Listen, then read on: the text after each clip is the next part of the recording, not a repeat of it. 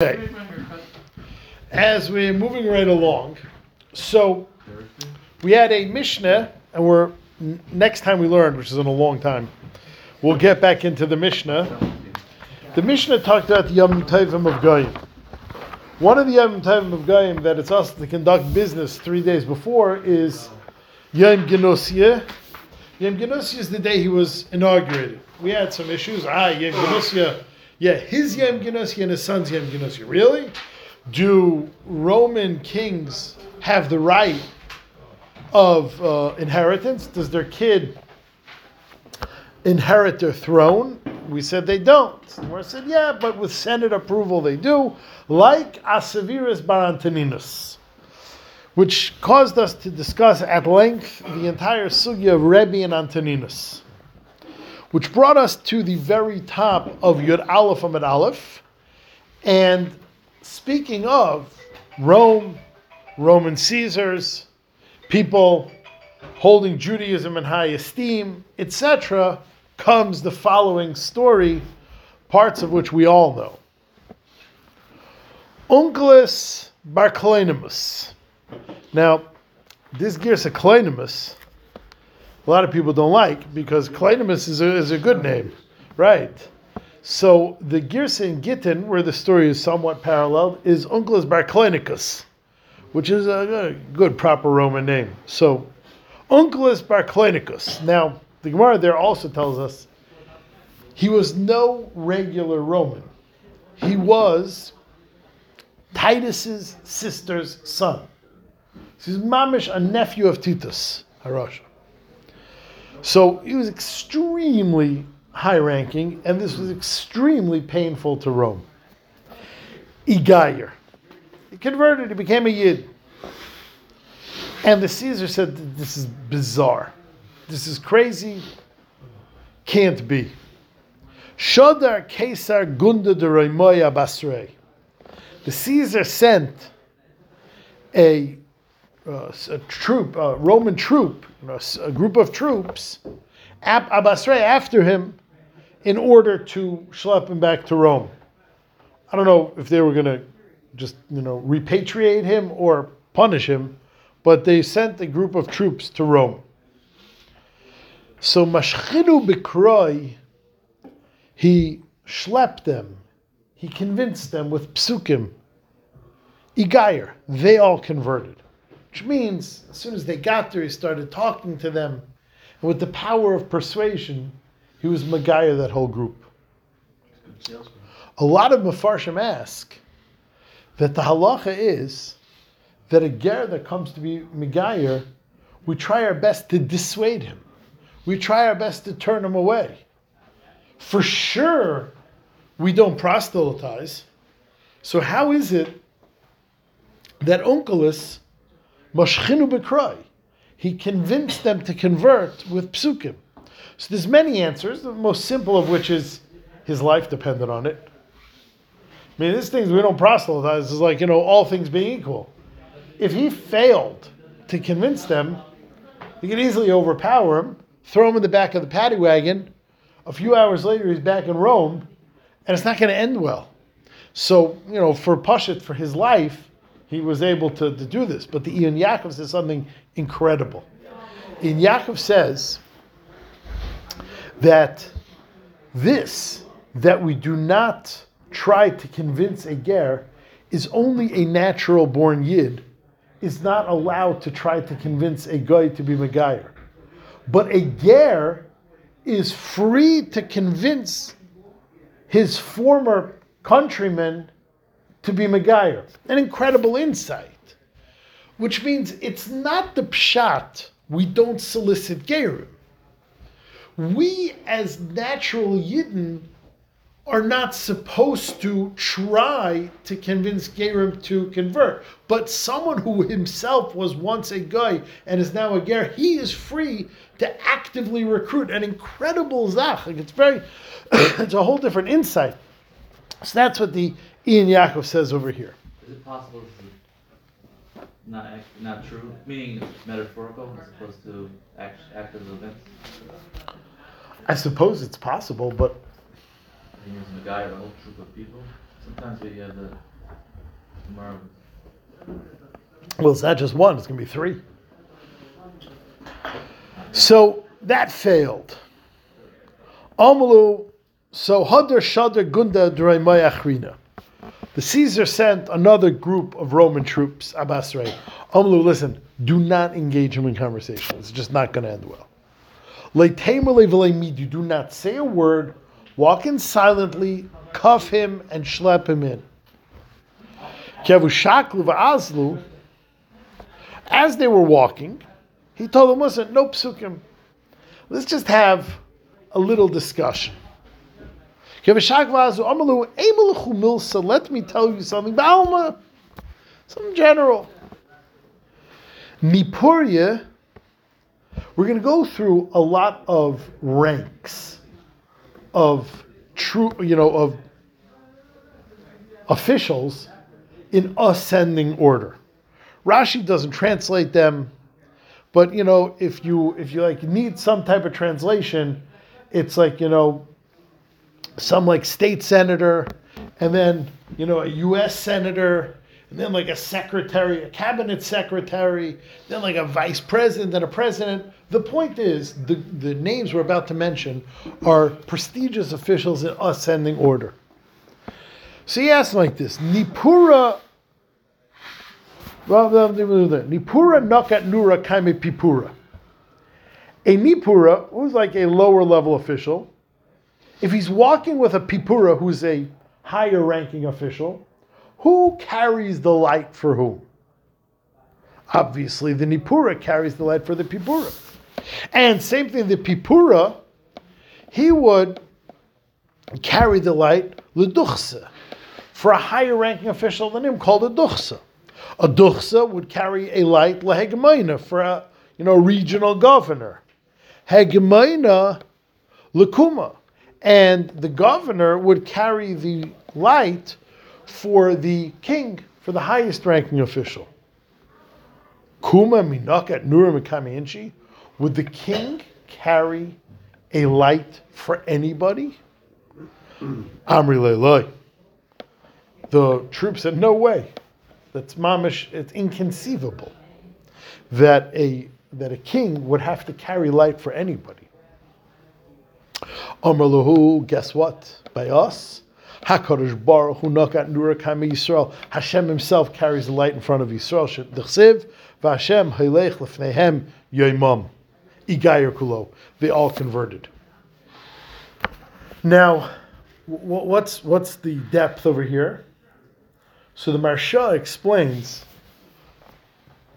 that what's going on over here is that the king is that is that the Onkelos is trying to make a point to the Romans. Your religion, your religion is inherently dark. There's no natural light. It's all man-made light. When you're dealing with man-made light, it's inherently bottom up. Once it's bottom up, then the light is always going to have to be in ranking order by us. The light is inherent. The light is natural. The light comes from the Ribbono Shel Olam. So since the light comes from the Ribbono Shel Olam, we don't have to shine a light for the Ribbono Shel Olam. It's not like man-made that it has to go with this special order of kavod. It comes from the Ribbono Shel Olam. So the Maharsha explains what's going on over here is not simply Onkelos trying to show them, like, look at your religion. Your king is a snot, and our king is benevolent. That's not what Onkelos is trying to say. That wouldn't have carried weight. What Onkelos is saying is a much broader point that when you're dealing with a man made religion, all sorts of crazy cheshbainis and accommodations have to be made because the light is not natural, the light is manufactured. When something is manufactured, everything has to come with machinations, everything has to come with protocols, everything has to come with cheshbonis and who's this and who's that, because it's not natural, it's manufactured. Our light is natural, and therefore it emanates from the source. So it's not the var who carries it in front of who. It's the var, our light is a natural light, and therefore the Ribbono Shel Olam comes with the light naturally, and that and that sold the day. Finally, the Caesar sent another troop. Hadr shal gundachrina basrai uh, basrei. Omlu loy tishtau midi bahadei. Do not discuss anything with him. Okay? Everyone kept their word, everyone was quiet. Kinakti levazli, when they were taking him and leaving, he touched the mezuzah. Chaz. He saw the mezuzah placed on the wall, on the door. Oisiv yadale, he touched it with his hand. And boom, they tripped. Vamalu mahai. What, what, what did you just do? Amalei, emulanat. So he, he said, Amalei, they said, oh, sorry, I'm sorry, I'm sorry. He asked them, what did I just do? Amalei said, I don't know, you just did tell us. Emulanat. Amaluhu, well, minhage shalaylam. In the Welt, Melech Basar V'dam, a human king, Yoshiv mi bifnim, sits on the inside, Va'avadav misham mi bachutz. And of course, he stations guards outside to guard him. Vila Kadosh Baruch Hu is the opposite. Avadav mi bifnim, his servants are on the inside. V'hu mi bachutz, and he watches them from the outside. Shenemar Hashem Yishmar Tzeis Chovayach Me'atav Yad HaKadosh Baruch Hu watches all your comings and goings. Igayer, they were Megayer once again, Sule Shadar Basrei. At that point, the Caesar decided to cut his losses and he stopped sending groups to try to retrieve Onkelos. So, a couple things. First of all, as he was walking out, he touched the mezuzah. So, there's a famous tshuva in Reb Kiveger, where Kiveger sort of throws shade on the whole minig of touching the mezuzah. First of all, you will not find a zach to kiss the mezuzah. So I understand when people touch the mezuzah and their hand just did a mitzvah, they kissed their hand. But like the really firm guys, they're like go like this. You know, that, that I, I don't know the makar for that. So Kiveger, how does he throw shade on it? Chas v'shalom. Kiveger says, if there's a mezuzah that is uncovered, that is just a rolled up parchment on the wall, you can't touch it. It has to be in a case. Because, says Reb Kiveger, a mezuzah parchment has a din of kisvei HaKodesh. Chiddush number one. And a zevi regular kisvei HaKodesh mitamis yadayim, that's why when you get an aliyah and sefer Torah, you don't touch with your hands, you, you touch it with the talus. So Xavier, when you get uh, Galila, if, if like like it gets there's too much, you know, because the guy who got Hagbas not my types, and he's able to do a seven columner. So like and like it sags, you're not supposed to touch with your hands. Now listen, if if it's if it's getting messy, do you touch with your hands? You just wash negel So it's it's that kind of tumah. It's not it's not irrevocable.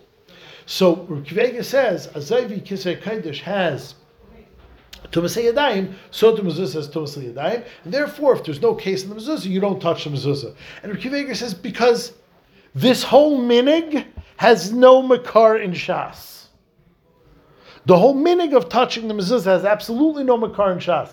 So better, don't do a uh, type of minig, b'makam a vaday type of problem like touching kisvei kodesh. As I state in Shuvs of Kiveger, Simonun Ches. The Ramah in Yoreh De'ah, in Reish Pei Hey, says Yesh Oimrim, Kishayitzim and Abayis, Yesh Oimrim, Sheyaniach Yodai al HaMezuzais.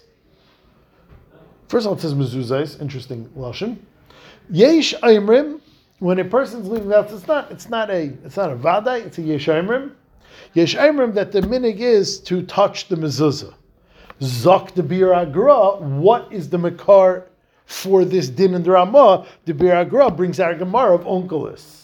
So this mice of Onkelos, this Der Agav Dike mice of Onkelos, is the Gra and the the uh, documentation in, in also brings this this Makar on Kegan of Kiveger that there is a Makar in Shas. Meaning Kiveger obviously was aware of this Gemara. Kiveger did not think it has anything to do with me and you the Gra and the Dakim are learning that it does have to do with me and you. So that is point number one in this Gemara. A second point, this is pretty well agreed to. When you put up your mezuzahs, your kavana, even though the Gemara here, Anim Menachas, says mafurish that a mezuzah does provide shmira, with a mezuzah, and it's even more explicit in Menachas. When a person puts up a mezuzah, their kavana should not be for shmira. Their kavana should be for to be mekayim the mitzvah of mezuzah, and the shmira comes derech agav. You're not allowed to put it up l'shem the shmir. That would be for sure chasarna l'shma, and maybe even a problem misrap, and maybe even a problem with using the Torah for your own for your own refuah. That is point number two. And finally, point number three on this Gemara is what Rabban Leib Steinman asks. Rabban Leib asks, like, listen, you know, these these tinus, these tinus are great. They're teeth. The Maharsha's Masbir. He's not showing that uh, we're, we're, a religion that Hakadosh Baruch is a nicer, more benevolent God than your Pope. He's showing something intrinsic that the light is natural, beautiful. Mezuzah Hakadosh Baruch Hu Mamish is Meshamras Nishvi anyone else. These, these are beautiful, beautiful tifa, tifa, tifa, tifa points. They, they get hardened Roman troops to convert en masse I mean, like, it, it begs incredulity. You get a lot when Ben's not here. It, it, it like, mamish, it, tests the limits. Really? You really think this carries day? Nowadays, you have people that like are mamish experts in kiruv, and they're not dealing with hardened Roman troops. They're not even dealing with Goyim. They're dealing with with Yidden that are lost. that like came searching at the Western Wall, and, and, and like you know, it's very very low odds of success. And here you're dealing with Onkelos and you're dealing with hardened Romans. So Baron Leib says something that's incredible. It's very simple, but if you think about it, it's scary. It's not so much the message as much as it is the passion with which it's delivered. And and Rabbi Leib says, imagine the passion with which Onkelos sold this message. Onkelos was Titus's nephew. Onkelos talked the talk and walked the walk. Onkelos Mamish was in the game, and then he came at this and he said, Rabbi say, and, and look, I'm going to do a terrible job imitating it. But imagine the passion with which Onkelos delivered this message to his former friends, Romans, and countrymen. Imagine the, the matziv that he was in when he was saying that. Baron Leib says that's the difference. It's not the message. Of course, you can't be passionate about stupidity. You have to be passionate about something emes, but the ikr is not the vart. The ikr is the passion, the dvar mayetzim and alev. And when something came out of the heart of Onkelos, that's what that's what carried the day. Just before the Korban this was yes. Um, um, Onkelos was a Talmud of Rishu and Rabbi Eliezer, who were friends of Rabbi Kiva. Right before the uh, the Churban. Onkelos Talmud of Rishu and Rabbi Eliezer. So Onkelos saw the Korban. Onkelos didn't see the Churban probably. It was in the Roman times. Makes sense. Um, okay, one last Gemara, and then we're finished with the Roman Agaritas. Maybe. Um, Says the Gemara, Vayomer Hashem lo Hashem told Rivka, Shnei goyim bevitnech, you have two nations in your stomach.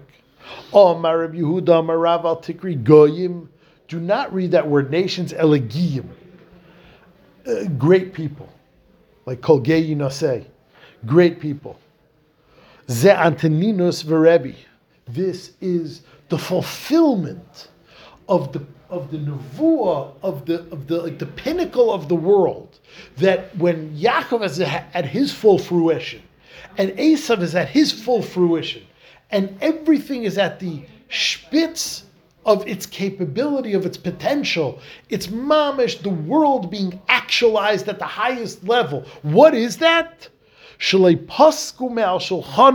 It did not stop from on their table. Lechazeres, not lettuce.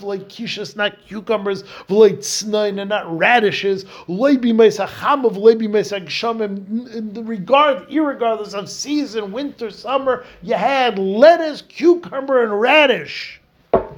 The Amar Mar, what is so great about these foods? Tzanoin, radish, machatechaychel, chops up the food, helps it digest. Chazerach, same thing. Lettuce, mahapich meichel, flips around the food, keeps it moving in the system. And kishas marchiv ma'ayim. Kishas broaden the stomach. One of the schwerest Gemaras you'll ever come across. The Gemara is like is building it up, building it up, get, you know, pumping it.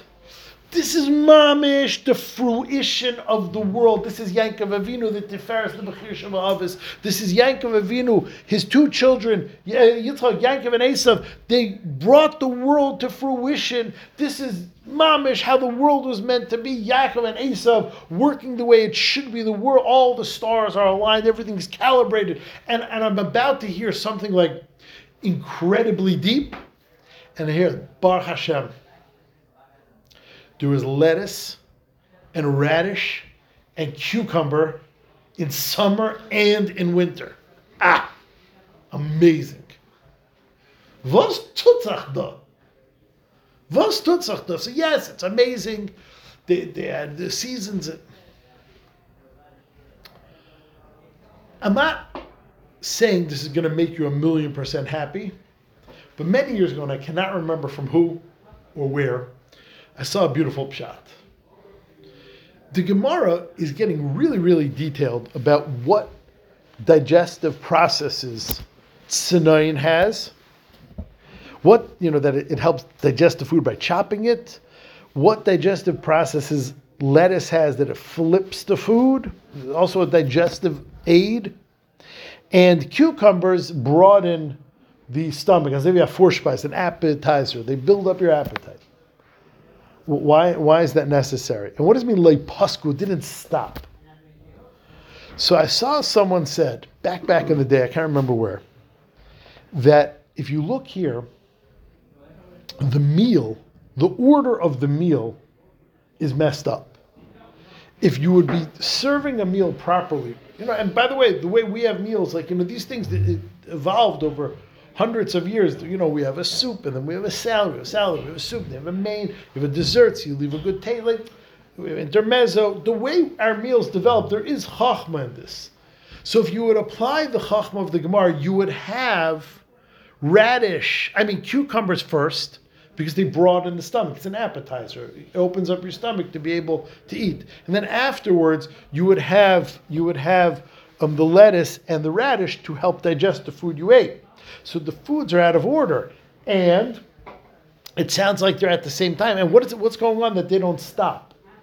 What's going on here is, is that both Rebbe and Antoninus had an open house for anyone to come, and there was no beginning and no end of the meal. The meals went on and were endless. There was always first courses being served, there were always main courses being served, there were always desserts being served. The meal never had a beginning time and never had an end time. You know why?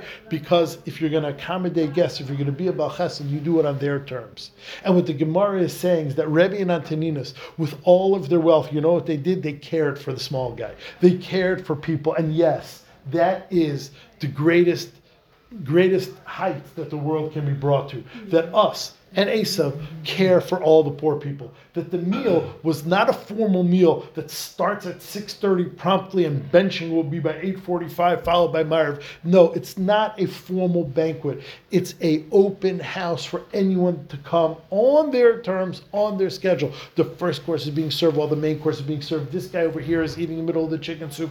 That guy's in the middle of dessert and that guy's just walking in to wash. The meal is open and that's the description over here that this was a open house. There was no formality. Even though you were dealing with incredible wealth and incredible royalty, the meal was on the guests' terms, and all they thought about was accommodating guests. And yes, that is the highest level that the world can be brought to. Finally, the Gemara ends off. Are you, are you praising cucumbers? Frank the Gemara. Really? Vatani Kishuin. Why are they called Kishuin anyway? They are as tough on the person's body like swords. So, so it sounds like it would be a terrible thing, and you're praising Rebbe and Antoninus in their spitz wealth and their spitz chesed and their spitz doing for others that they gave out things that destroy your stomach? Says the Gemara, like kasha habizutri. It depends. Big, this is the way Rashi learns, even though other people learn other way. Um, big fat ones, they're they're hard on your stomach. The nice little cute ones that are cut very finely, if they're nice and small, those are good for your stomach, and that is the one the Gemara is referring to over here. And we will stop here for tonight.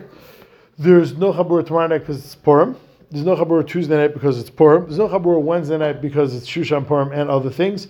We'll figure out Thursday night with the Bar Mitzvah. Let's see what we could do.